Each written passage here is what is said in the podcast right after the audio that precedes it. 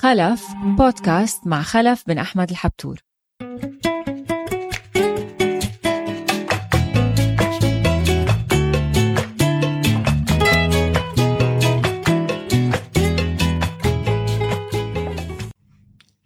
خلف الحبتور تكلمت عن صداقات بطفولتك بعد الذكريات اللي كانت مع أصدقائك من هديك الأيام هل استمرت هالصداقات لهال... لهاليومنا الحالي؟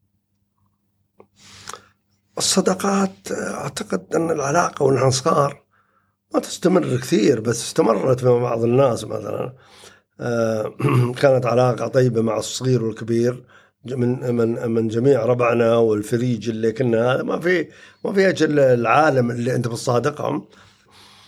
آه كان عندنا أصحاب وهذا وما في شك استمرت صداقة كان هو أكبر مني بكثير. بمحمد سعيد الغيث كان هو نائب القائد العام للشرطة ومدير المباحث والتحريات. من هذا نفس قبيلتنا نحن المرار هذا. ورجل محترم جدا ولا زال لين اليوم إنسان صادق وإنسان واضح في حياته. نعم. وكان عندي صديق عزيز كان وياي في المدرسة آه، سعيد سيف بن ثالث. سعيد سيف بعدين صار قائد الجيش وهذا من اهمها هذا وياي في الصف. وكل يوم نتخانق أنا وهو في المدرسة ويجرحني وأنا أجرح وجهه وهذا ونوصل. وبعدين أمشي أنا أمشي أروح البيت عينه. زين واشوفه يمشي وراي وياي. قلت له ها وين ساير؟ قال بس اتغدى وياك. قلت له لا ما تدخل البيت. قال لي لا بدخل. نعم. شوف أمي تقول لي تعال. ونحن ضاربين نعم. كل يوم. نعم. ما بقى يوم بعد يوم لا يومية. هل استمرت هالصداقات لليوم؟ قليل بصراحة. سعيد كان بعد في الجيش وهذا ينقلون من منطقة إلى منطقة بس ما شاء الله عليه التقيت وياه من سنة. ما شاء الله عليه سعيد. الجسم مثل الحديد. كيف بيختار خلف الحبتور؟ مين يسافر معه؟ لأنه السفر بتعرف وقت طويل فكيف تختار أصدقاء السفر؟ أنا كان أعز واحد عندي في السفر هو إبراهيم جمعة. الرجل مريح جدا وأعتبره كأخ عندي.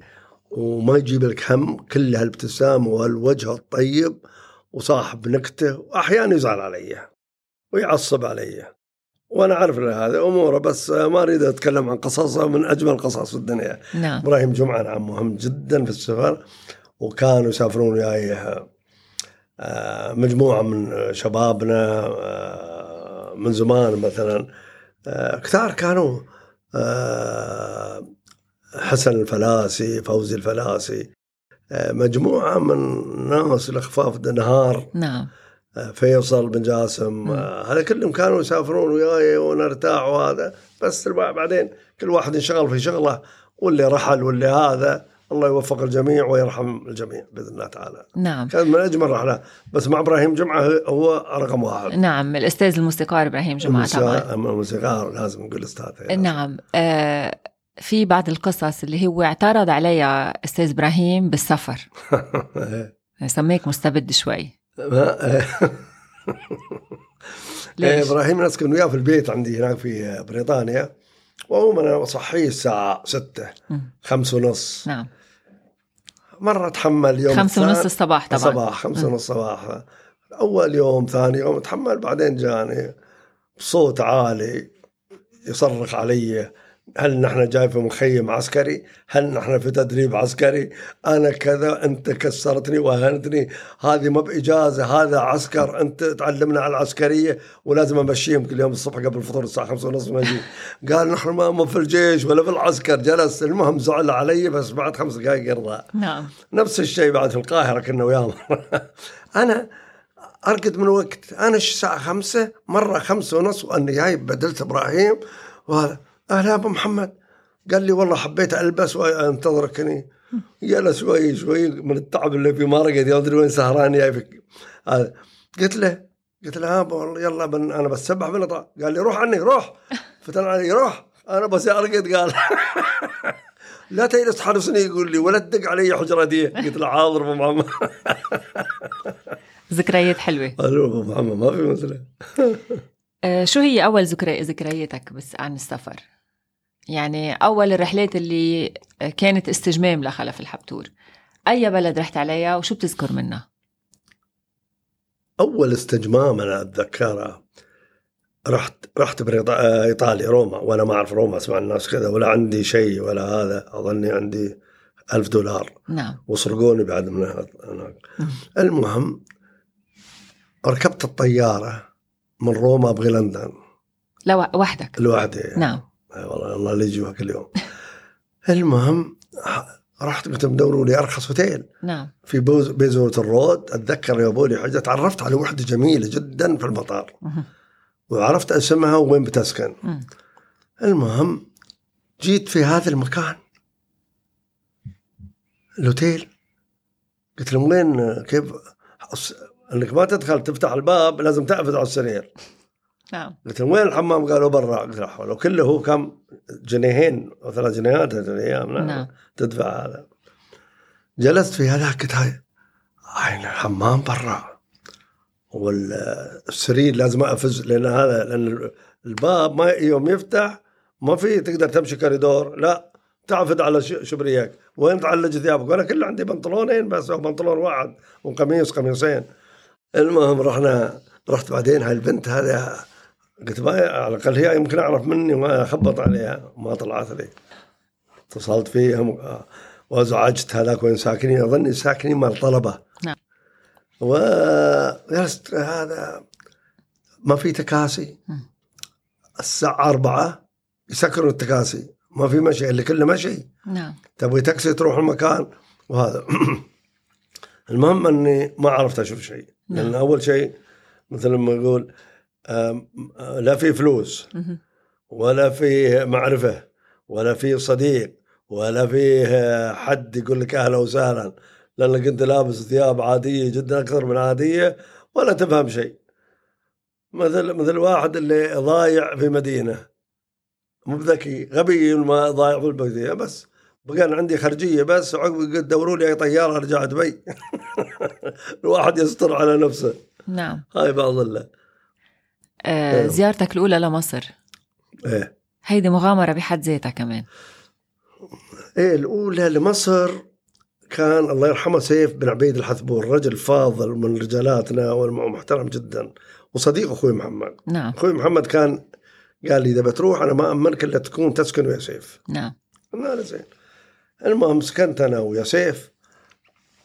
وعبد الله ونعم والناس كل اللي هناك يدرسون طلبة الإمارات يجون يعمل لهم غدا ونتغدى.